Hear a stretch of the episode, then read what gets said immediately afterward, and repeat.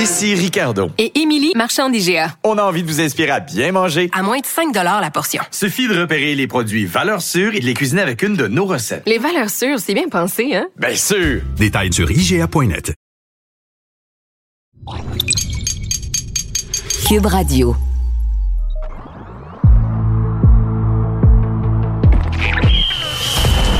Jean-François Barry. Un animateur pas comme les autres. Avantage numérique. Cube Radio. Troisième édition de l'émission Avantage numérique avec Jean-François Barry euh, ben, qui anime cette émission euh, passionnante où on parle de sport, de toutes sortes de sports d'ailleurs. On va même parler de pêche aujourd'hui. Euh, la pêche d'automne, c'est un beau sport pour les amateurs. On a tendance à penser que c'est au printemps que c'est bon. Mais la pêche d'automne, c'est bon aussi. On va en parler avec Patrick Campo. On va parler basketball. On va parler de hockey, bien sûr. C'est un long week-end. J'espère que vous amusez bien. Il y en a plusieurs qui font de la route. Alors, on salue les gens qui nous écoutent en podcast sur la route, en s'en allant au chalet ou à une petite activité de fin de semaine. Profitez-en bien. Après ça, c'est le vrai, la vraie rentrée, le vrai retour à l'école, le retour au boulot et tout ce qui vient avec. Le premier segment s'appelle Dans le vestiaire. Euh, je vous rappelle le concept, c'est que moi, je trouve que dans le vestiaire, dans un vestiaire de hockey, après une game, une petite bière entre les jambes, en serviette. Il n'y a rien de mieux euh, que ce setup-là pour euh, discuter d'actualité sportive et j'ai décidé de le faire avec Olivier Primo, qui est mon gardien de but cette année dans ma ligue de garage. Salut Olivier. J'aurais aimé ça. J'aurais aimé ça.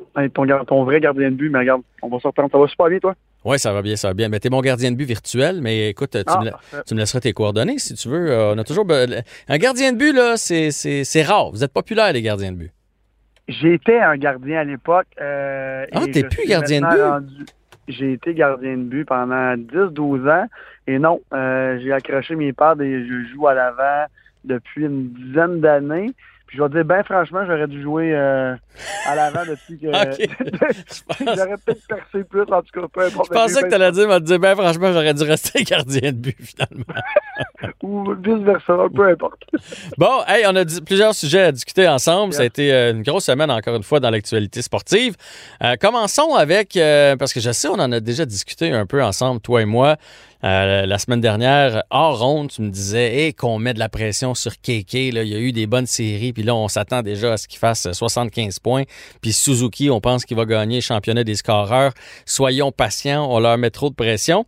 Et là, cette semaine, pour faire un peu écho à ça, parce que je trouve que ça va un peu dans la même lignée, il y a Jonathan Drouin, lors de son tournoi de golf, euh, pour lequel il a, amassé quand même 500 000 Je trouve que cette nouvelle-là est passée un peu dans le vide, alors je tiens à le souligner, 500 000 pour sa fondation, euh, qui a défendu son coéquipier Max Domi. Et non seulement il l'a défendu, mais il a un peu lancé une pointe en disant, hé, à Montréal, hein, à Montréal, là, on aime, puis après ça, on déteste, il faudrait prendre notre gaz égal. Il l'a pas dit de même, mais c'est un peu ça que ça voulait dire.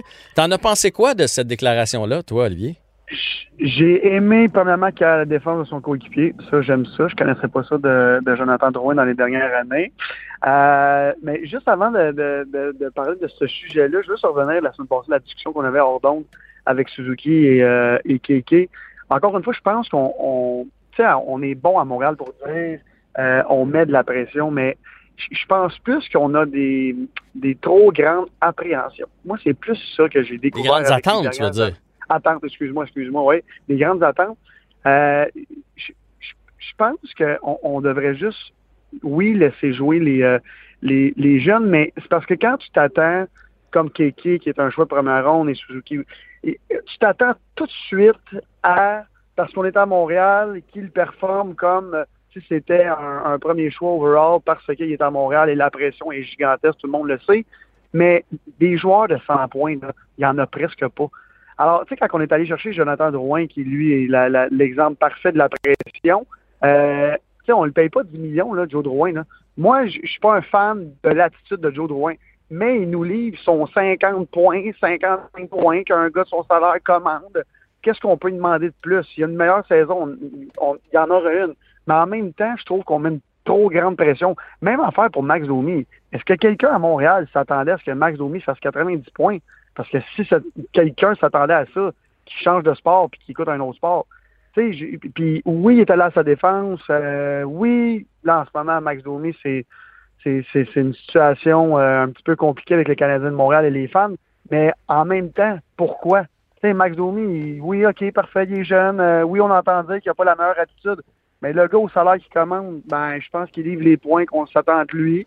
euh, que tout le monde dans la Ligue nationale serait content qu'il s'attende de lui. Euh, mais ça, c'est le problème d'un joueur qui avait eu une année vraiment médiocre avant qu'il s'en vienne à Montréal. Et lui, il a eu une grosse année. Et là, ça y est, il va faire 100 points dans deux ans. C'est pas, c'est pas comme ça que ça fonctionne. Puis on le voit avec Kéké. Même chose. C'est sûr que quand il était rendu sur un quatrième trio à Montréal, parce que l'année d'avant, il avait fait euh, plusieurs points, puis on s'attendait à la même chose. Il, est tellement jeune. Encore une fois, j'étais pas d'accord qu'on le renvoie à Laval parce que tant qu'à le mettre à Montréal, là, ça, ça fait mal à son orgueil et tout ça. Il y a eu des bonnes séries. Des bonnes séries, oui. Des séries d'un gars qui va faire 100 points, non. Fait qu'encore une fois, on met trop de pression. J'ai été vraiment, vraiment content de voir Joe Drouin aller à la défense de Max Domi. Au moins, on voit qu'il y a une, une petite chimie encore, puis que je pense que les gars sont, sont tannés non seulement de la pression, non seulement des médias, mais des fans qui, qui s'attendent peut-être à trop. Ben là, là, passant, Là, là, c'est, là je, je t'arrête. Là, je t'arrête tout de suite. Honnêtement, euh, là, il y, a- il y a plein de points. Là, je vais revenir, je prends des notes pendant que tu me parles, mais je- euh, moi, je pense, puis j'en ai parlé avec euh, des gens qui ont déjà joué dans la Ligue nationale pour avoir leur son de cloche. Puis le, son de cloche que j'ai eu, puis Joe Drouin, là, on a véhiculé ça dans les médias. Il est tanné des fans, il s'en prend aux fans. Quand tu réécoutes ce qu'il a dit, il s'en prend pas aux fans. Il dit c'est comme ça à Montréal. Moi, je pense que c'est plus aux journalistes qui s'en prend. Parce que là, faites-moi pas croire que les fans sont sur le dos de Drouin. Il n'y avait pas un chat dans les estrades. Là. Il s'est pas fait huer, euh, il s'est pas fait euh, crier euh, des insultes. Il n'y avait pas personne dans les estrades au Centre Bell. S'il y a des gens qui sont sur le dos, qui ont écrit des titres, qui ont des titres dans les journaux, qui ont fait des lignes ouvertes ou qui posent des questions tendancieuses, c'est les journalistes, c'est pas les fans. T'as raison sur ce point-là, mais en même temps, est-ce que Jonathan Drouin a toujours été gentil? Tu sais, c'est du donnant-donnant. Puis c'est pas juste à Montréal. Euh, quand t'es pas, je m'en dit pas gentil, quand t'es pas euh, l'ami des journalistes, tu deviens leur ennemi. Tu deviens, on tape sur le clou, on tape sur le clou. Et je me rappelle d'un point de presse l'année passée de Jonathan Drouin, qui était tellement arrogant avec les journalistes, Mhm. et là, ça lui retombe la face. Fait que t'as raison, mais en même temps, tu sais, il jouait à Tampa Bay avant. Il n'y a pas de couverture médiatique là-bas. Il pas Là-bas, tu, tu joues au hockey, t'es es le numéro un, puis il n'y a personne qui te reconnaît dans la rue. Là, tu arrives dans une ville de hockey. Il n'y a pas juste à Montréal que c'est comme ça. là. Ça va être comme ça avec la première à New York s'ils ne performent pas. C'est comme ça dans les grosses villes de hockey. Je parlais à Jonathan Manta là-bas. Je veux dire... euh, Anthony voyons, Manta. Manta, euh, Anthony, Anthony? Manta, il va être content. J'ai joué au golf une fois par semaine avec, il va être content, je me rappelle pas son nom. Surtout à grosseur qu'il y a, Anthony tu devrais t'en souvenir. Exact- Exactement. Avec Anthony Manta à Détroit, ils ont de la pression, c'est des villes de hockey. Si tu t'en à Montréal, tu t'attends à, à ce que tu n'aies pas de pression que personne ne parle de toi, ben tu viens pas jouer dans le bon marché. Il y a des joueurs qui aiment ça, il y a des joueurs qui aiment pas ça.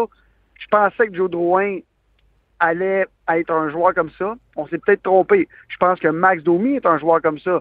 Là, c'est peut-être une année difficile, puis oui, c'est compliqué avec les journalistes, mais moi, je pense qu'encore une fois, on met beaucoup trop de- d'emphase sur comment les journalistes mettent de la pression. C'est- jouer au, au hockey dans un marché de hockey qui te met de la pression. Pareil si tu vas dans un gros marché de football, pareil comme si tu vas dans- jouer pour les Yankees. T'es t'es- sous la loupe toujours, toujours, toujours. Puis Ah, mais ça, je suis d'accord. qu'on arrête. Je suis d'accord, il y a des plus gros marchés que Montréal, on s'en rend juste pas compte. C'est ça, va jouer Ouais, pour les Yankees exact. à New York, tu vas te rendre compte c'est quoi de la pression. Mais ce que je veux dire, c'est que dans la citation de Jonathan Drouin, je pense pas que ça s'adressait aux fans.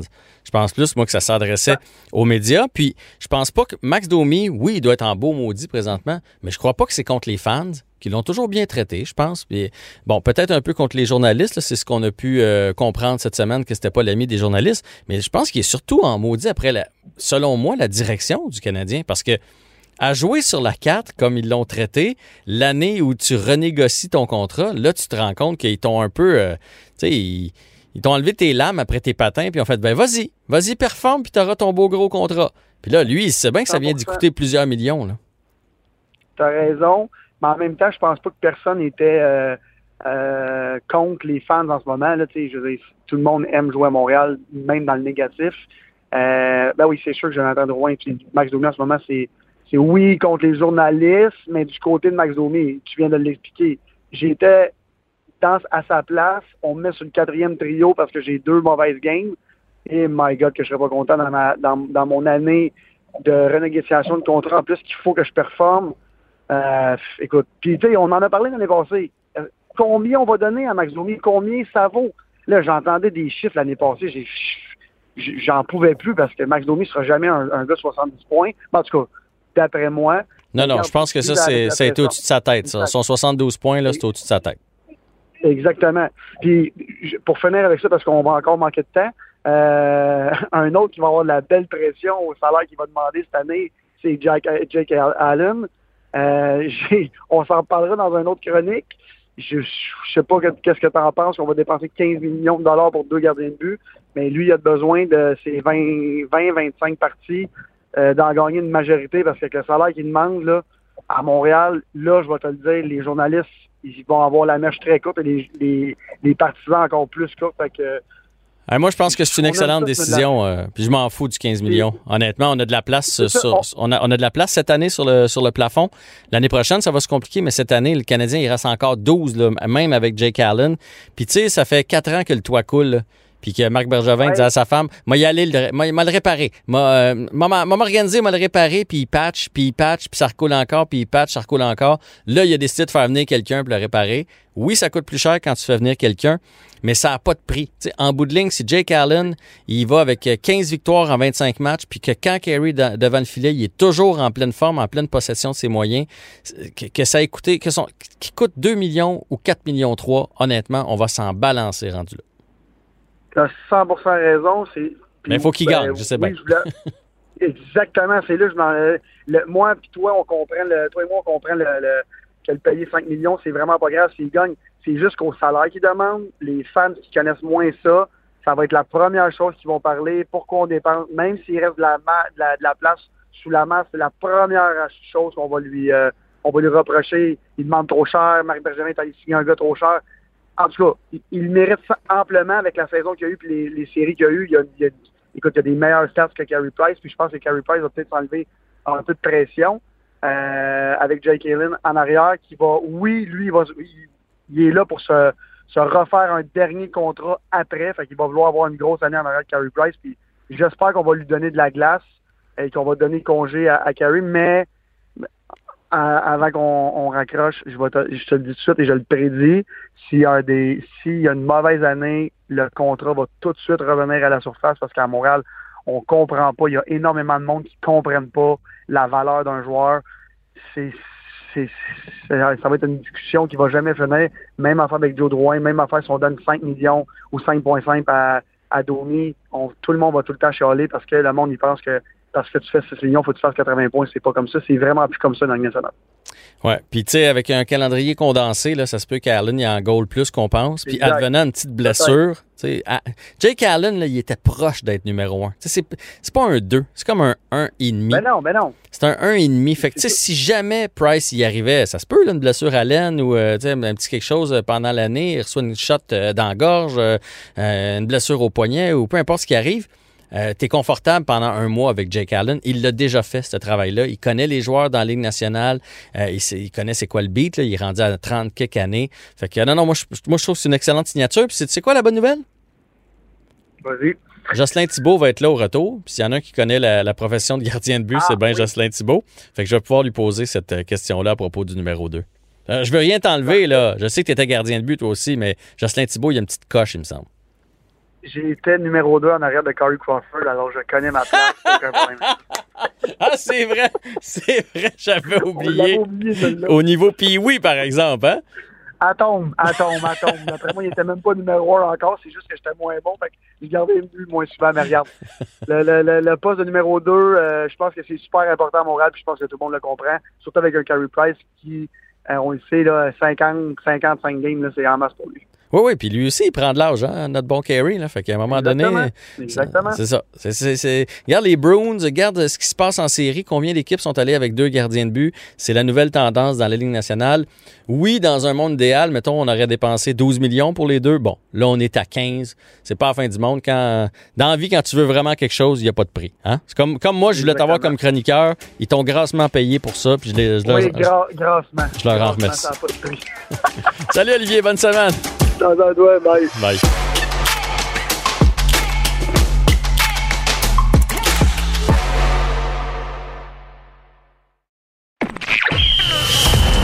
Jean-François Barry.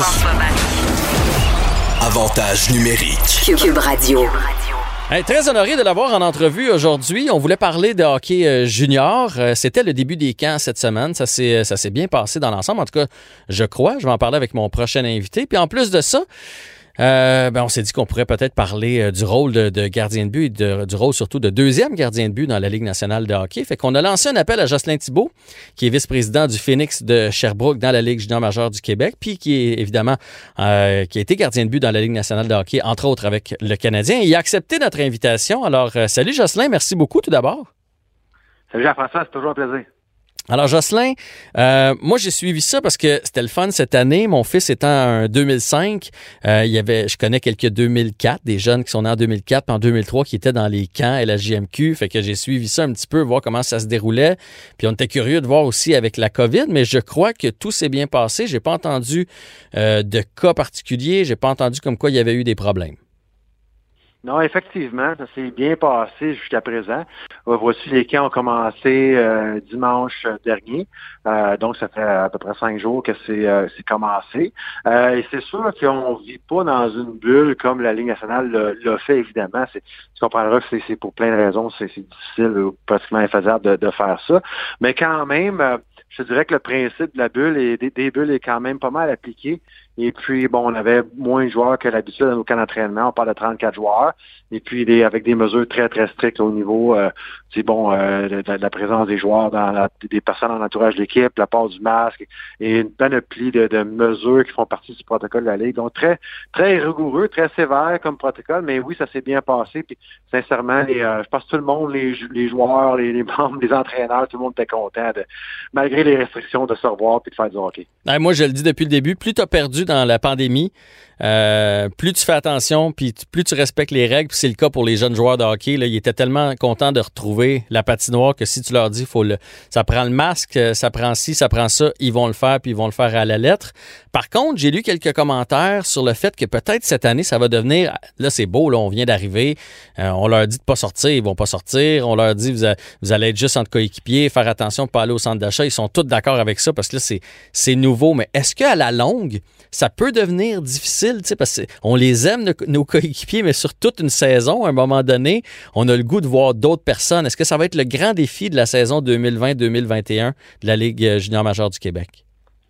Ben oui, ton point est, est- excellent. Tu sais, on, ce qu'on, évidemment qu'il y a un protocole en place, donc il y a des choses à l'aréna, au niveau de l'hébergement, au niveau de l'école. Cette année, la, la grande majorité, majorité de nos joueurs font le, le- le- l'école virtuelle, que ce soit le cégep, l'université ou le secondaire. Fait qu'il y a plein de choses qui sont mises en place. Nous, à Sherbrooke, tu sais, Jean-François, nous, ce qu'on, ce qu'on préfère faire, c'est de responsabiliser les jeunes en dehors de la glace. Sais, on peut pas, je pense pas qu'on peut les attacher euh, avec une laisse puis les mettre dans un dans une chambre pendant huit mois. Là, tu sais, je veux dire, à un moment donné, euh, Mhm. ces jeunes-là sont, sont des humains comme nous aussi. Je pense que ce qui est important, justement, c'est responsabiliser ces jeunes-là. Nous aussi, par exemple, on a demandé aux joueurs pour les 14 premiers jours de ne pas aller dans d'autres pensions. Tu sais, vraiment rester euh, dans, dans sa pension pour les 14 pro- premiers jours. Évidemment, au niveau des, des, euh, des blondes, même chose. Si on, pour les, deux prochaines semaines, on a demandé vraiment aux joueurs, des, des familles des joueurs aussi, d'être euh, d'être le plus euh, isolé possible pour le moment. Sais, le temps d'arriver, le temps de rentrer, le temps de, de, de, de se retrouver puis de, de passer ce, ce 14 jours-là, finalement, ensemble. Par la suite, c'est sûr qu'on peut pas, on peut pas tenir les joueurs en laisse. On va leur demander d'être responsables, euh, d'agir correctement, s'ils vont dans les restaurants, s'ils vont au centre d'achat, comme tu as dit, au cinéma, comme les autres citoyens. Je pense que c'est la meilleure façon d'éduquer nos jeunes à travers ça. Là, j'ai regardé quelques, quelques images euh, sur les Facebook Live, tout ça, parce que cette année, ben, c'est comme ça qu'on va pouvoir suivre nos équipes dans les marchés juniors euh, majeurs, à, moins que pendant l'année, on réussisse à rentrer des, des partisans, mais pour l'instant, c'est sur le web. Et je me suis demandé comment vous allez faire vos sous. Tu sais, je comprends, dans la Ligue nationale de hockey, ils ont des droits de télé, puis ils font de l'argent même s'il n'y a pas personne dans les estrades. Comment ça va fonctionner pour euh, le junior majeur québécois? Ben, ça va être difficile. C'est sûr que je te cacherai pas que, tu sais, bon, depuis que, bon, on, cet été, la Ligue a travaillé beaucoup sur le protocole, puis, puis évidemment, dans le protocole, il y a différents aspects. Il y a l'aspect scolaire, l'aspect, euh, bon, hébergement, euh, finance, et, ben, ainsi de suite. Puis c'est sûr que, bon, euh, tout le monde va, va, va travailler avec des budgets restreints. C'est sûr, ça fait je sais pas combien de fois qu'on fait le budget cette année, parce que justement, là, on, on a passé à peu près à travers 4-5 euh, cédules. Là, il y a beaucoup de, d'efforts, comme ben, moins de matchs à l'extérieur, moins de matchs aussi. Donc, euh, bon, évidemment qu'on on va travailler dans les dans les dépenses beaucoup cette année. Au niveau des revenus, euh, c'est sûr que euh, bon, on n'aura pas personne dans les estrades pour le moment. On espère qu'on va en avoir plus tard dans la saison. Mhm. Il y a quand même des sources de revenus envisageables. On regarde à des on regarde à des bon, les, les, matchs sur le web, par exemple, on regarde à des, des, publicités aussi, que ce soit sur la glace, que ce soit sur les, les banques, que ce soit sur justement dans, les, dans la, la, web diffusion des, des, matchs. Fait que je dirais que le, le plan d'affaires est, est, encore incomplet là, par rapport à ça. C'est pas mal tout le monde qui fait du hockey junior, euh, on fait ça beaucoup plus parce qu'on parce qu'on aime ça, on fait pour les jeunes. Fait que c'est sûr que ça sera pas l'année la plus profitable. c'est pas mal l'expression de tous, mais mais quand même, on, on accepte de, de, de, prendre des risques et puis, euh, puis, on va voir, on veut encadrer les jeunes le mieux possible. Mais euh, ouais, ça va être une année c'est sûr. J'ai regardé cette semaine, la Ligue junior majeure du Québec a sorti son, son calendrier, son Xème calendrier. Là. Ça fait quand même quelques versions qu'on fait. Puis il y a un peu moins de matchs, puis il y a moins de voyagements aussi pour essayer de, de rester dans nos régions, de faire en sorte, on a créé des divisions. Comme ça, ben, si jamais il y a des cas, ça risque pas de se propager partout à travers la Ligue. Est-ce que tu penses que c'est quelque chose qui pourrait demeurer après la COVID pour le bénéfice des jeunes. Parce que moi, je me dis, dans le fond, si les jeunes sont un petit peu moins dans l'autobus, un petit peu moins de matchs, ça va leur donner un petit peu plus de temps pour étudier. Parce que la majorité des gars dans le queue vont pas se retrouver dans, dans le show plus tard. Il faut pas se faire de cachette. Fait que les ouais. études, ça demeure important. C'est-tu quelque chose que, tu sais, dans le fond, euh, un mal pour un bien, dire, c'est arrivé, on a fait les changements pour la COVID, mais il faudrait peut-être y penser pour le futur. Assurément, assurément que tu sais, ça fait quand même plusieurs années qu'on qu'on en parle de, de, réaménager un petit peu le, le, calendrier, pour regarder différentes choses pour, pour justement donner un petit peu plus de, de temps aux jeunes, un peu plus de repos dans, à travers tout ça, un peu plus de temps pour les études. Par contre, je dois quand même dire que euh, les, les, sincèrement au niveau des études, au niveau de la Ligue, puis, puis particulièrement ici à Sherbrooke, euh, ça, ça, va vraiment bien. On, on, a vraiment beaucoup, on a vraiment des bons étudiants, puis on a une qualité justement d'encadrement qui, qui est vraiment qui est vraiment relevée. Fait que je dirais qu'on est fiers de, de ce qu'on de ce qu'on a ici comme comme comme encadrement aux joueurs. Mais c'est sûr, certain que Jean-François, je, je suis d'accord avec toi que je pense que peut-être cette année, c'est une façon de de peut-être une saison euh, test un petit peu, à savoir, bon, on a moins de matchs, on va un petit peu moins souvent à l'extérieur pour les raisons qu'on connaît. Puis effectivement, sans dire que ça peut peut-être être ça le futur de la Ligue au niveau du calendrier, parce que tu sais, c'est pas vrai qu'on n'ira plus jamais des Martins puis qu'on n'ira plus jamais à Québec. Là. Non, non, Mais, ça c'est sûr. Dire, c'est que, tu sais, on va, ça ne sera jamais un calendrier qui va rester intact, mais assurément que s'il y a des dispositifs qui ressortent de ça, ben regarde, ça peut sûrement de quoi qu'on peut passer pour le futur. Bon, dernière question à propos du junior majeur. Je sais, le Phoenix, euh, vous avez perdu beaucoup l'année passée. Vous deviez euh, avoir le repêchage de la Ligue. Vous aviez une équipe aussi pour vous rendre jusqu'au bout. Euh, c'est cyclique souvent dans le hockey junior. Fait que ça, regarde à quoi pour le Phoenix de Sherbrooke cette année? Vous êtes dans, où dans votre phase de reconstruction ou, ou, ou est-ce que vous êtes encore une équipe aspirante pour les grands honneurs? Ben, écoute, sincèrement, nous, dans notre planification, de cycle, comme tu, comme tu dis, nous, on, on, on, visait cette année comme étant notre grosse année. Tu sais, Okay. C'était cette année notre grosse année parce qu'une une des raisons principales, c'est que la majorité, la, la, notre loyau joueur est majoritairement composé de joueurs 2001, donc des joueurs 19 ans. Je pense à des Samuel Poulin, Xavier Parent, les frères Anctil et, et, et, ainsi de suite. Donc, on pensait que c'était cette année notre grosse année. L'année passée, on a mis des choses en place, puis donc, on a bien commencé la saison, puis on a réalisé qu'on avait des bons joueurs de 20 ans, on avait vraiment une bonne équipe, à, puis on avait un gardien de but vraiment qui qui connaissait une saison vraiment spectaculaire. Fait qu'on on a fait quelques investissements l'année passée euh, à la période des fêtes pour, euh, pour se donner des chances de, de remporter le championnat. Comme tu sais, bon, évidemment, quand il n'y en a pas eu le championnat. Ouais.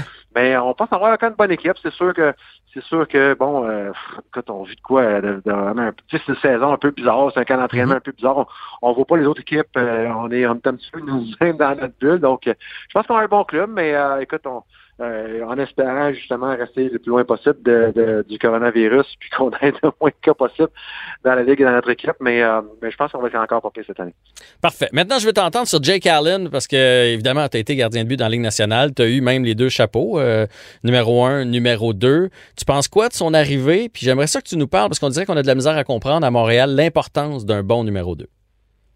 Ben écoute, moi je pense que c'est un excellent move de, la part du Canadien parce que si je fais j'ai une chronique sur, sur justement, puis on euh, de façon hebdomadaire, on parle de gardien de but, puis, puis euh, ça fait que j'en ai parlé quand même plusieurs fois cette saison. Puis c'est à cette heure pour faire les séries éliminatoires, comme tu sais, ça prend plus ou moins 95, 16, 17, 18 points pour faire les séries. Bon, on parle d'un gars comme Carey Price qui, qui joue, qui joue selon moi beaucoup trop de matchs, puis on, on, connaît les raisons. Fait que, si on si on juge ou on dit que Jake Allen va jouer 25-30 euh, matchs cette année, tu sais, on parle de 25, euh, de, excuse-moi, de 50-60 points au classement à l'enjeu. Ça ne veut pas dire qu'il va te les gagner, mais ça veut dire que ton gardien substitut euh, il va être euh, responsable de à peu près 50 à 60 points au classement. C'est tellement important, c'est tellement important d'avoir un gardien de but numéro 2 qui peut faire le travail parce qu'il faut tu donnes des, euh, des périodes de congé ou des matchs de congé à ton numéro 1, c'est sûr. Puis on a vu Price qui a fait là durant les séries euh, les dernières semaines, quand il reposé, quand il reposé physiquement, quand il reposé mentalement, ça reste que c'est un des meilleurs gardiens de but de la Ligue. Fait que pour moi, cette année, une des raisons, je pense, ces dernières années que le Canadien a eu de la difficulté à faire les séries, il y en, a quelques-unes, mais, je pense que l'absence d'un gardien de but numéro 2, capable d'aller chercher les victoires quand on, veut reposer Price, je pense que c'est vraiment, vraiment important. Puis, euh, écoute, c'est sûr que Bon, il reste un an de contrat, il fait beaucoup d'argent. Le, bon côté, c'est qu'il y a beaucoup d'argent encore euh, disponible sur le sous plafond salarial du Canadien. C'est une des cartes que Marc Bergevin avait. Donc, euh, non, je pense c'est vraiment un bon move. Si on veut faire les séries, je pense que c'est primordial d'aller chercher un gardien de but capable de gagner les matchs en donnant des repos à Carey. Fait 15 millions sur la masse, moi je suis de cet avis-là. Moi, ça me dérange pas. On avait de la place. Puis je me dis justement, si ça peut nous permettre d'avoir 8 à 10 points de plus au classement, ça vaut de l'or. Fait que euh, c'est pas pour un ou deux millions de différence qu'on aurait dû se priver d'un Jake Allen. Tu es d'accord avec ça? Exact. Puis ça donne la chance aussi de, de, de, ça donne un petit peu de temps à Primo aussi. Ça donne, euh, on n'est pas obligé de, en termes de hockey de, le rusher. on n'est pas obligé de le rusher. On peut le, on peut lui permettre de jouer au moins une autre saison avec l'américaine. Ça a plein, ça a plein de positifs cette, euh, cette décision-là. J'avais ça comme, comme question. Est-ce que c'est plus exigeant qu'avant le métier de gardien de but? Parce que des fois, je, je, je focus sur Carey là, parce qu'on dit que c'est un des meilleurs de la livre et je m'amuse à le regarder quand, mettons, les Flyers étaient dans le territoire du Canadien en série. C'est pas parce qu'il n'y a pas un lancé sur Carey qui n'est pas en déplacement quand on est dans sa zone. C'est vraiment rendu technique d'un poteau à l'autre. Euh, hop, une patte à terre, une patte debout, l'autre à terre. sais. Fait que c'est beaucoup d'énergie puis très difficile sur le corps humain. Ben, il n'y a aucun doute. C'est, sûr, regarde, Carrie arrive à, je pense, c'est 33, à 34 cette année. Puis veut, veut pas, là, euh, tu sais, la, bon, euh, le, le, le, tout le, style papillon. C'est sûr, moi, j'ai quand j'ai commencé, j'ai 45 ans, quand je suis arrivé à la fin 20 ans, j'ai commencé à avoir des problèmes de hanche parce que tu sais, le style papillon, puis le bon euh, le, niveau de, de, de, volume que je pouvais mettre sur mon, mon corps. Puis on voit les gardiens de but maintenant, c'est pas rare, là, des, dans le junior, à 19, 20, 21 ans, avoir des, des problèmes de hanche, des problèmes de bas de dos.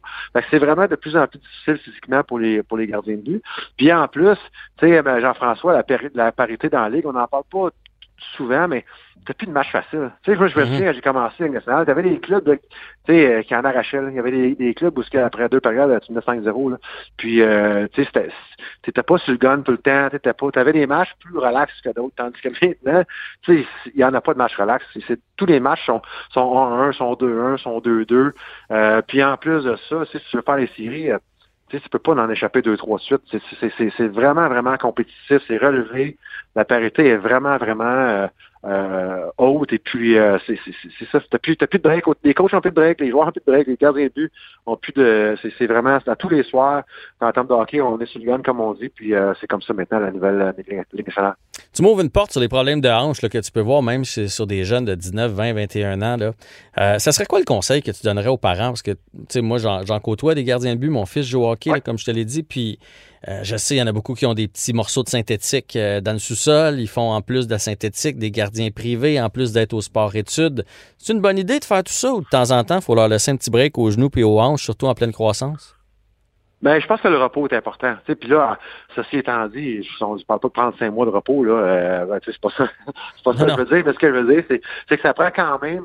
Tu sais, le, le, le, surentraînement, c'est aussi euh, dommageable que le sous-entraînement. Le, sous-entraînement, ce que je veux dire par là, c'est que tout est une question d'équilibre dans la vie. Puis à un moment donné, euh, le, corps humain a ses, euh, ses, limites. Puis regarde, c'est sûr qu'on veut que nos jeunes soient en forme, puis on veut qu'ils arrivent prêts. Puis ça, c'est tout à fait correct. Puis il faut, faut travailler nos habiletés, il faut travailler notre coup de patin, il faut travailler nos choses. Ça, c'est parfait. Mais, mais oui, je pense qu'il faut que tu sois bien bien encadré, bien euh, supervisé. Il euh, faut que tu donnes du temps à ton corps de se reposer. Puis là, je, moi, je crois au bout au programme sportif, puis je crois au bout à s'entraîner durant l'été. C'est pas ça que je veux dire. Ce que je veux dire, c'est que faut que ça soit bien dosé. C'est très important. Puis aussi, on parle, euh, je pense que la flexibilité aussi est très, très importante. Depuis quelques années, si tu m'ouvres la porte par rapport à ça, tu sais, on parle de yoga, on parle de, de séances d'étirement, on parle de, de, de, de, de, de relâchement musculaire, ces choses-là. C'est hyper important de faire ça. C'est vraiment de donner du repos, de la flexibilité à nos muscles parce qu'on les, on stimule beaucoup, puis nos articulations, puis il faut en prendre soin. Ben oui, je t'ouvrais la porte certains. C'est toujours intéressant d'entendre euh, des gars comme toi qui, l'ont vécu, qui le vivent encore aussi, conseiller les parents comme moi, parce que des fois, ça nous arrive de faire, bon, il y a des propositions pour ci, pour ça, je l'envoie dessus, je l'envoie pas. Fait que c'est le fun d'avoir un son de cloche. Moi, un conseil qu'on m'a déjà donné, c'est oublie pas que le repos, ça fait partie d'une phase d'entraînement. On n'a pas l'impression, mais, mais dans un entraînement, il y a le mot repos à quelque part là-dedans. Fait qu'il faut reposer son corps une fois de temps en temps. Exactement. Hey, ça, a été super intéressant. Bonne chance au Phoenix pour cette année. Et euh, merci, Jocelyn Thibault, pour euh, l'entrevue d'aujourd'hui. Ça fait plaisir, Jean-François. Bonne journée. Salut.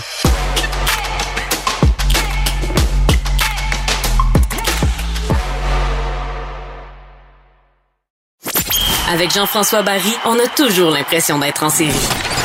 Vous écoutez Avantage numérique avec Jean-François Barry. Eh bien, Avantage numérique se poursuit. C'est un magazine. On parle de différents sports. On n'est pas juste dans le débat là, canadien, changement de trio au nouveau gardien. On essaie d'aller dans d'autres sujets. D'ailleurs, si vous en avez à nous suggérer, vous êtes toujours les bienvenus. Et moi, je suis un passionné de pêche. Et quand on parle de pêche au Québec, je pense que la sommité, c'est Patrick Campo. Alors, il est au bout du fil avec nous. Salut, Patrick. Salut Jean-François, tu te dis bien au bout du fil. Oui, ouais, t'es au bout de la ligne. j'ai lancé ma ligne à l'aube, j'ai réussi à ramener Patrick Campo, je suis pas mal content. Euh, je t'envie d'ailleurs, je lis souvent tes reportages, puis je, t'envie de, voir, euh, de lire tout ce que tu peux visiter. Euh, tu sais, cette année, on a beaucoup parlé avec la COVID de visiter notre Québec. Toi, tu l'as visité le Québec, tu es allé dans plein d'endroits, dans plein de lacs, plein de pourvoiries, tu as fait des méchants trips. Mais écoute, à titre de chroniqueur de chasse et pêche pour le Journal de Montréal, j'ai la chance de visiter un paquet de pourvoiries de destinations nature, de destinations poissonneuses, même au niveau de la chasse. Moi, vraiment, je vis ma vinaigrette, puis je partage mes expériences, mes trucs, mes astuces avec les lecteurs le samedi matin. C'est un plaisir depuis 13 euh, ans maintenant. Tu sais, si tu as besoin de quelqu'un pour tenir ton moteur ou quelque chose, tu m'appelles. Hein? Moi, je vais partir avec toi. là. Absolument. Puis si tu as des trucs à me donner, Jean-François, là, je vais les prendre. Et eh boy, je suis pas rendu dans les trucs. Euh, je pense que tu en as pas mal plus à me donner. Mais euh, je sais qu'il y a plusieurs amateurs de pêche au Québec. Puis là, je veux qu'on démystifie quelque chose. Je veux que tu nous parles de la pêche d'automne. Parce que souvent, on a tendance à faire. Euh, bon, la pêche, là, c'est au début de l'année, quand le poisson dégèle. Là, mais jusqu'à Saint-Jean, là, c'est le gros temps de la pêche. C'est là que ça mord. L'été, ben là, c'est plus pour les petites familles qui vont en, pourvoirie avec de la truite ensemencée parce que le poisson mord pas. Puis après ça, c'est fini. Mais non, la pêche d'automne, c'est bon, c'est le fun, il y a du poisson à pêcher, je me trompe pas là. Ben non, absolument pas, Jean-François. Écoute, selon moi, c'est la meilleure saison qui soit. Un, la nature va revêtir ses plus belles couleurs. Euh, les poissons sont plus combatifs en eau froide. Il n'y a pas de moustiques, ça c'est génial. Il y a des belles journées à venir. Mais au niveau des poissons, il faut savoir qu'ils vont augmenter leur masse graisseuse. Donc, à ce temps-ci, ils vont être moins sélectifs, ils vont être moins boudeurs, ils vont moins titiller. Ça, c'est un, verbe que j'aime utiliser. Titiller, ah ça veut dire mordre sur le bout des babines. Ils vont être beaucoup plus agressifs. Et souvent, ils vont se tenir en bande. On pense au doré, on pense à la chican, on pense à la mouchetée, on pense à différentes espèces euh, qui, l'automne qui vont vraiment se regrouper. Et là, il va se créer une compétition entre les membres d'une même bande. Et c'est là que le pêcheur a vraiment avantage à ne pas serrer ses cannes, parce qu'on le sait, la saison, normalement, elle ferme aux alentours du 13 septembre. La plupart des gens se disent Ah, bon, la pêche est finie, moi, écoute, c'est la chasse, ou c'est les deux pieds sur la bavette du poil, comme on dit si bien. Mhm. Mais il y a des belles journées à venir, là. On le sait, au Québec, on a 118 espèces de poissons. Il y en a 13 qui ont été introduites. Et là, on peut aller taquiner un paquet d'espèces qu'on pense au doré, le bon temps pour le doré s'en vient, le bon temps pour l'achigan, pour le masquinongé, pour le brochet. Ce qui est un petit peu plus embêtant, Jean-François, c'est au niveau des, truites et des ombles. Ce qu'on appelle les salmonidés. On le sait, il y, a 29 zones de pêche au Québec. OK. Ça, c'est nébuleux. Puis écoute, j'ai même parlé avec le service de communication du MFFP.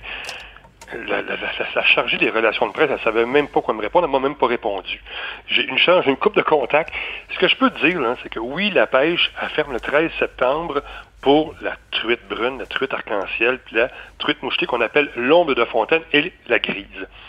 Mais à cause de la COVID, il y a eu certaines extensions pour certains pourvoyeurs. Quelques pourvoyeurs, je te dirais une semaine ou deux, les, les auditeurs doivent se renseigner avant de s'aventurer. Toutefois, tout au long de l'automne et même durant l'hiver, les pourvoyeurs qui ont fait des demandes, puis là, c'est plein de ces gens-là, de ces aubergistes de la forêt, les gens qui ont des lacs ensemencés, Ouais. des étangs fermés avec des poissons captifs. Autrement dit, on se comprenne, il n'y a pas d'entrée ni de sortie d'eau. Le poisson, il est pogné là. là. Mhm. Eux autres, ils offrent de la pêche tout au long de l'automne et même l'hiver. Puis là, c'est le temps d'y aller, c'est le temps d'en profiter. Et, comme je te disais, là, la nature elle revêt ses plus belles couleurs. Les salmonidés, là, la, la mouchetée qui, elle, va bientôt se reproduire, elle va revêtir ses plus belles teintes, ses plus belles robes. C'est le temps de triper à fond. Peu importe l'espèce, il y a une technique qui va vous permettre d'avoir beaucoup de plaisir l'automne, assurément. Ben là, je veux qu'on en parle des techniques, mais juste avant, moi, je dois avouer que l'automne, j'aime bien ça, y aller au moins un voyage parce que, tu sais, des fois, quand tu y vas, puis là, il commence à faire chaud, faut que tu te lèves, tu sais, avec les enfants, par exemple, faut que tu te lèves de bonne heure, parce que l'après-midi, à plein soleil, c'est trop chaud. Fait que là, tu sais, tu profites un peu moins de ta fin de semaine. Là, tu peux y aller à 10 heures parce que l'eau, elle reste fraîche. Le soir, quand tu rentres, puis qu'il se remet à faire froid dehors, tu pars le feu de foyer, t'es bien à l'intérieur, tu te fais une bonne bouffe, t'as les pommettes puis les joues rouges, les oreilles rouges, ça fait du bien d'être dans le chalet. C'est des beaux moments, moi, je trouve. T'as, tellement raison. Écoute, ce qui est le fun, on s'habille bien, on peut partir n'importe quand. Tu sais, l'été, c'est un petit peu plus compliqué à l'occasion. On le sait que la pêche est meilleure le matin euh, pour différentes raisons. Tu sais, les poissons sont souvent plus actifs en début de journée. Je pense aux dorés, puis en fin d'après-midi. On le sait à cause des éclosions d'insectes. Euh, il y a un paquet de différents facteurs, que ce soit que les eaux deviennent plus claires. Tu sais, ça, c'est un facteur dissuasif pour différentes espèces. Euh, il y a des éclosions d'insectes, puis tout ça. Mais l'automne, ces phénomènes-là, là, ça, ça arrive pas, ça. Euh, il y en a vraiment beaucoup moins. Le vent, euh, souvent, l'été, il arrête de souffler le soir. Mais l'automne, le vent, les fronts froids, les cils et ça, c'est beaucoup moins important. Donc, peu importe le temps de la journée, on peut partir. Tu sais, que ce soit, exemple, à la mouchetée, là, on se dit, on va partir, puis en partant, il y a moins de pêcheurs sur les lacs. Ouais. Déjà là, il y a moins de trafic. Donc, tu vas partir, un petit truc, Jean-François, oui, tu vas faire un petit peu de pêche à la traîne, avec les fameuses cuillères, avec une William, avec une Lake avec une Flasher, peu importe. Tu vas pêcher à la traîne juste pour les trouver. Ouais. Et quand tu vas les trouver, habituellement dans moins de 3 mètres d'eau, près des, des rives sablonneuses ou rocailleuses avec un petit peu de gravier, ou même pas loin, si tu un petit affluent d'eau, comme un petit cric qui descend d'une montagne, là, Mhm. ben là, tu vas les trouver là. Un coup que tu les as trouvés, ben là, tu sors des petites dandinettes, des petits jigs, tu lances ça. Même pour l'arc-en-ciel. Ah ouais, hein, tu jigues la truite. Ah oui, oui, des, des- des petites dandinettes, on appelle ça des, des petits mimiques ménos, des, des, des, des- des petits micro-nymphes, des micro-écrevisses. C'est vraiment des, petits- des petites jigs qu'on va monter sur des têtes plombées de 1,16 ou 1,32, qu'on va catapulter avec des fils de 4 ou 6 livres vitesse maximum. Tu les as trouvés, tu sais à peu près où ils sont. Un coup, tu les as localisés, Jean-François, tu lances ça, puis tu fais juste le faire sautiller. Ça va ressembler à un petit insecte, un petit gueuleton facile à saisir. Et ça, les truites, les ombles, ils peuvent pas, ils peuvent pas résister à ça. Ah ben hey, ça c'est un c'est un bon truc. Je, je prends des notes. T'as-tu d'autres petits trucs comme ça, des affaires que tu dis ça, rendu à l'automne, serrez ça, c'est moins efficace. Au contraire, vous pouvez essayer tel, tel, tel ou euh, l'heure à pas euh, les- verres, tu sais, les verres, c'est encore bon ou on change? On Oui, est rendu oui, où oui. là dans? Euh, écoute, les verres, ça fonctionne. là. Les verres, ça fonctionne encore bien derrière une cuillère. Moi, comme je te dis, je préfère vraiment... là, Puis on, opte pour une approche à pas feutrer avec un moteur électrique tout doucement. On va pêcher à la traîne, on va couvrir beaucoup de territoire et quand on a localisé, on va exploiter au maximum. Tu sais, c'est comme au doré, là. Oui, il y a des gens qui aiment ça, pêcher à la traîne avec des poissons nageurs à grande distance. Oui, ça va fonctionner l'été.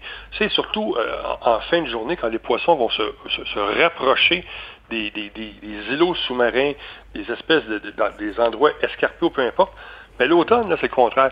ils s'en vont vraiment dans, les fosses un peu plus profondes, puis là, ils vont se regrouper. Mais là, c'est le temps de pêcher à la jig avec des, twisters, des Mr. Twister, des double tail, des puppet minnows, peu importe, nomme-les, d'aller au fond. Je pense au lac Saint-Pierre, je pense au lac Saint-François, aux Deux-Montagnes, au Saint-Louis, à Rivière-du-Outaouais, tous les plans d'eau qui vont entourer Montréal. Il y a des pêches à faire, c'est incroyable, c'est le meilleur temps de l'année. La petite bouche, là, c'est là qu'elle est la plus active, la plus combative. La on va utiliser des tubes ou même des, le, le drop shot.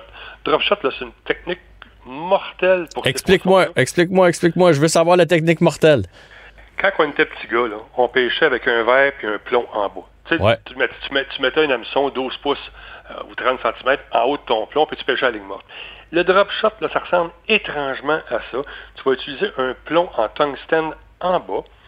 Un peu plus haut, tu vas mettre un petit hameçon et tu vas utiliser un leurre souple qu'on appelle en caoutchouc, que tu vas juste piquer par la gueule. De façon à ce qu'il fasse un petit méné.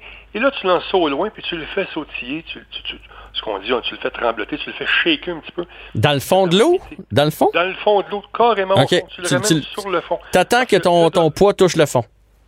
T'attends que tout ça touche le fond. Le doré et la chigan petite bouche vont vraiment fréquenter les bas fonds. là. Euh, plus l'eau va être froide, plus qu'ils vont être en profondeur. Oui, d'ici deux, trois semaines, s'il fait vraiment chaud, tu risques de prendre des belles petites bouches en surface avec des leurres qui vont imiter des grenouilles ou des souris, tu sais, qu'on appelle, qu'on appelle des plocs, plocs, plocs qui s'en viennent en surface. Ça, ça va être bon. Mais sinon, là, tu t'en vas vraiment au fond, puis ça va être excellent.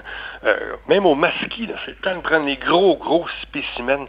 Tu vas pêcher à la traîne un peu plus rapidement que tu le ferais pour d'autres espèces, avec des suckers de live target, avec des grosses whitefish, des grosses spinnerbait bioniques, différentes offrandes plus volumineuses qui vont vraiment euh, ravir les poissons. Tu dois avoir un gros coffre à pêche, toi, Patrick, parce que je t'écoute parler, là. Il y a la moitié des affaires dont tu parles qu'il va falloir que je les cherche sur Internet pour être sûr que je les ai. Ben écoute, si tu vas sur le site pcampo.com, Ouais. pcampo.com, tu vas voir toutes les différentes recommanda- recommandations que je fais aux gens. Euh, et ça, c'est par espèce. C'est mon top 10 des 10 meilleures leurres que je préfère pour toutes les espèces euh, sportives au Québec. Même à chaque jour, les gens sur Facebook peuvent euh, recevoir des trucs de pêche. Ah ouais, hein? La, la passion de Patrick Campo euh, sur Facebook. Moi, je suis un moi, je suis trois fois champion de pêche du Québec. Je suis sept fois dans le top 7 au Canada. C'est ma passion. Ça fait 35 ans que je fais ça pour vivre. Moi, là, dans mes vacances, tu as l'impression que je fais quoi, Jean-François? Tu pêches. Exactement. Moi, c'est... Ça paraît que t'aimes ça, puis c'est beau de t'en entendre parler, honnêtement. T'es gentil. Puis, je suis vraiment fébrile parce que oui, je fais de la chasse, mais entre mes voyages de chasse, je me- je m'empresse de revenir pour pouvoir aller taquiner les poissons qui m'attendent sur les différents plans d'eau environnants de Montréal ou dans les Laurentides, dans l'Anaudière ou peu importe où c'est ouvert, comme, comme je te disais tantôt, souvent très tard en saison. C'était fort intéressant. Fait que la pêche d'automne, on vous le conseille à tout le monde. Il y a, il y a vraiment de belles fins de semaine, de belles journées à aller passer en nature. Puis si vous voulez avoir des trucs, vous allez sur le site de Patrick Campo. Il y a tous les leurres dont il vient de vous parler. Patrick, un grand merci et bonne pêche jusqu'à la fin de l'année. Merci, au plaisir. Salut.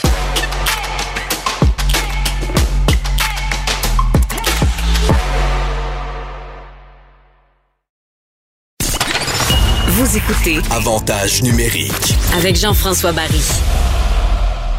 Cette semaine, dans la NBA, malheureusement, euh, le Thunder d'Oklahoma City s'est fait éliminer, mais ça nous a permis euh, de découvrir un Montréalais, un Québécois qui joue pour cette équipe-là, qui s'appelle Lugansdor, qui a battu, qui a fracassé des records, euh, des records même qui appartiennent à LeBron James. Donc, il est, il est- il est voué à un brillant avenir.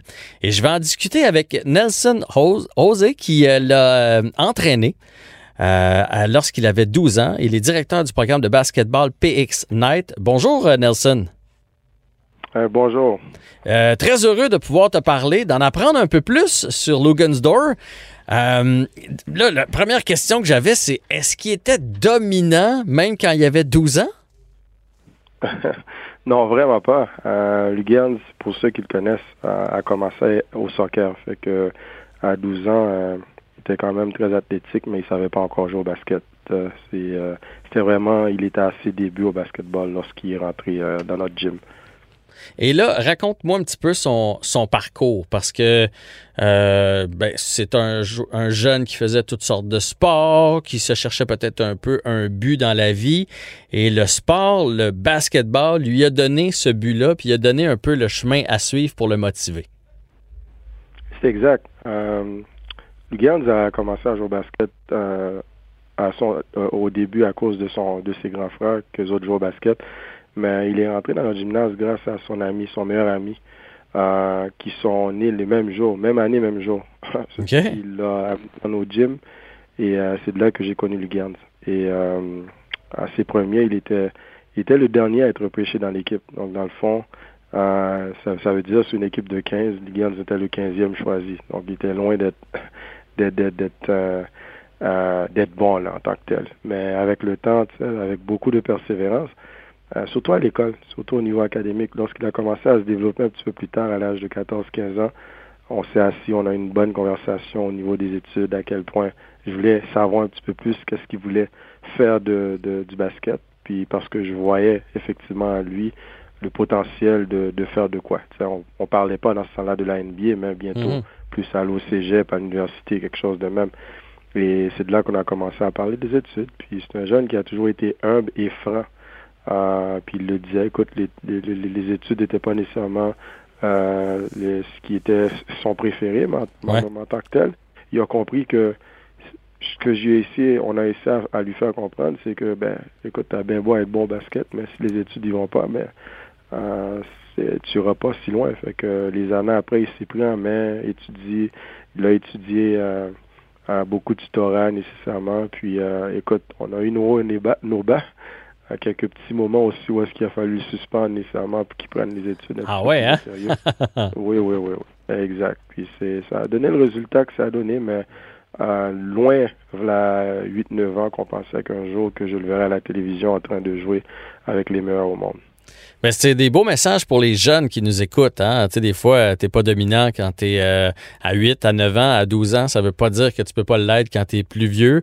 Euh, de se concentrer sur les études aussi, c'est important. Même les plus grands qu'on voit à la télé le font. Ça veut pas dire des fois qu'on est le meilleur. Là, il était le 15e de l'équipe sur un total de 15. Fait que c'est toutes des belles leçons de, de vie pour les jeunes qui euh, nous écoutent. Et d'ailleurs, euh, il n'a pas été repêché, lui, son année de repêchage NBA. Est-ce que ça, ça vous a surpris? Puis est-ce que vous savez s'il a été déçu à ce moment-là? Il était très déçu. la soirée, j'étais avec lui et sa famille à New York pour le repêchage. Puis euh, effectivement, c'est quelque chose qui l'a marqué. Mais en même temps, lorsqu'on parle de Lugarndula, je te dirais, il y a un mot qui, euh, qui reflète ce jeune, c'est la persévérance. Tout au cours de sa vie à l'école, il a persévéré.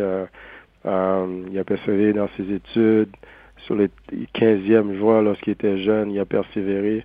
La NBA, il s'est pas fait repêcher, il a persévéré. A commencé euh, l'année, cette année, euh, dans la NBA avec l'équipe d'école, la G-League de, de, Oklahoma City. Fait qu'il a mhm. persévéré.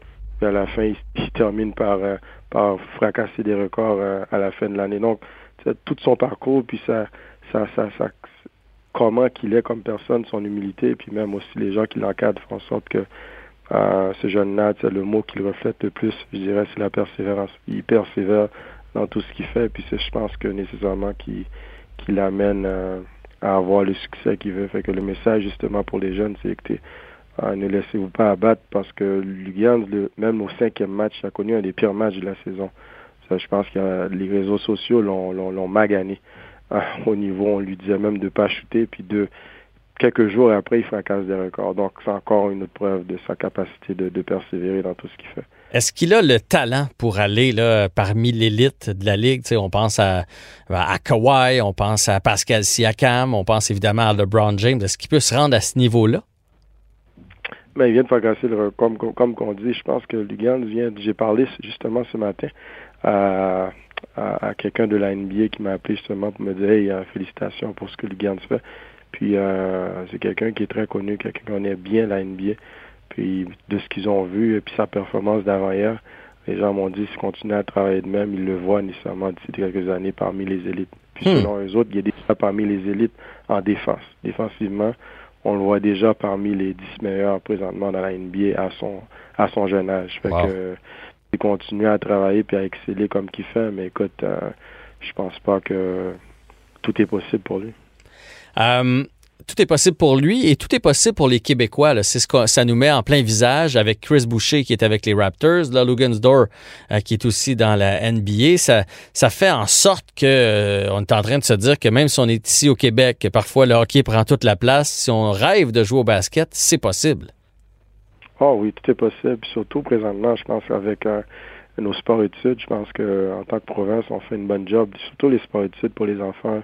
Lugans a évolué dans les sports études, il a évolué dans des, euh, dans activités de parascolaires. Euh, effectivement, c'est ce qui l'a tenu sur un banc d'école, c'est ce qui l'a motivé justement. Fait que euh, présentement, ce qu'on fait au Québec, je vous avouerai que d'ici quelques années, je serais pas surpris de voir plusieurs Québécois présentement sur la scène de la NBA. Ah ben ça, on se, on se le souhaite. Donc, c'est bien enseigné. C'est une bonne nouvelle. Est-ce que vous pensez que ça pourrait aider grandement d'avoir une franchise? Je sais qu'on parle de ça, là, des fois, une franchise de la NBA à Montréal. Je sais que c'est un sport de jeunes. Moi, mon fils, il tripe sur le basket, même s'il ne pratique pas. Euh, Est-ce que vous pensez que ce serait viable qu'il y ait un bassin pour ça? Puis à quel point ça pourrait avoir des répercussions sur la jeunesse? Écoute, c'est certain. Je pense qu'on rêve tous, surtout les amateurs de basket, on rêve tous d'avoir une équipe professionnelle à Montréal. Mais euh, écoutez, je pense qu'il y a quand même du chemin à faire, Mhm. c'est sûr. C'est des gros sous?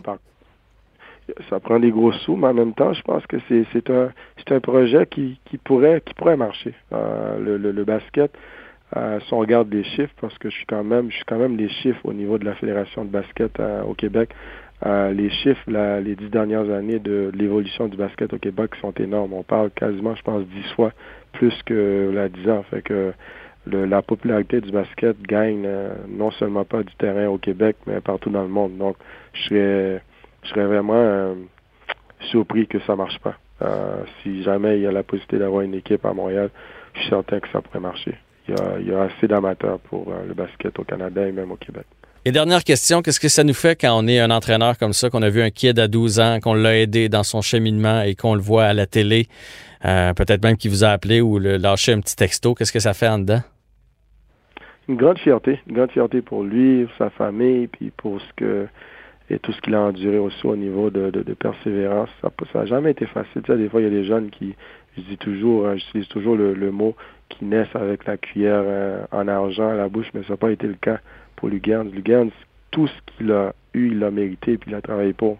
Donc, c'est une grande fierté pour lui, pour sa famille, puis pour le reste du Québec en tant que tel. C'est, je pense, le message que Lugans essaye de passer beaucoup aux jeunes. Écoutez, euh, c'est eux autres, ils ont le, ils ont le plein pouvoir de décider c'est quoi leur avenir, s'ils mettent vraiment le, l'intérêt et le travail qu'il faut.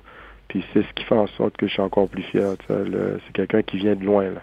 Mhm. La, la 8 9 ans, euh, j'aurais pas pu penser qu'il, serait dans la NBA. Mais en même temps, il a compris, il avait un rêve, puis il a, il a tenu son, son bout, il a travaillé pour, il a mis le temps. Euh, il a eu des obstacles, il, a persévéré, puis il a réussi à, à atteindre son, son rêve, à atteindre son objectif. C'est que c'est plutôt ça que c'est cette fierté-là que, que j'admire et c'est ce que j'admire aussi en 1. Ben, continuez d'aider nos jeunes avec votre programme de basket, les PX Night. Nelson, merci d'avoir pris du temps pour nous parler et nous en dire un peu plus sur cette nouvelle star du euh, basketball qui vient d'ici à Montréal. Bonne journée à vous.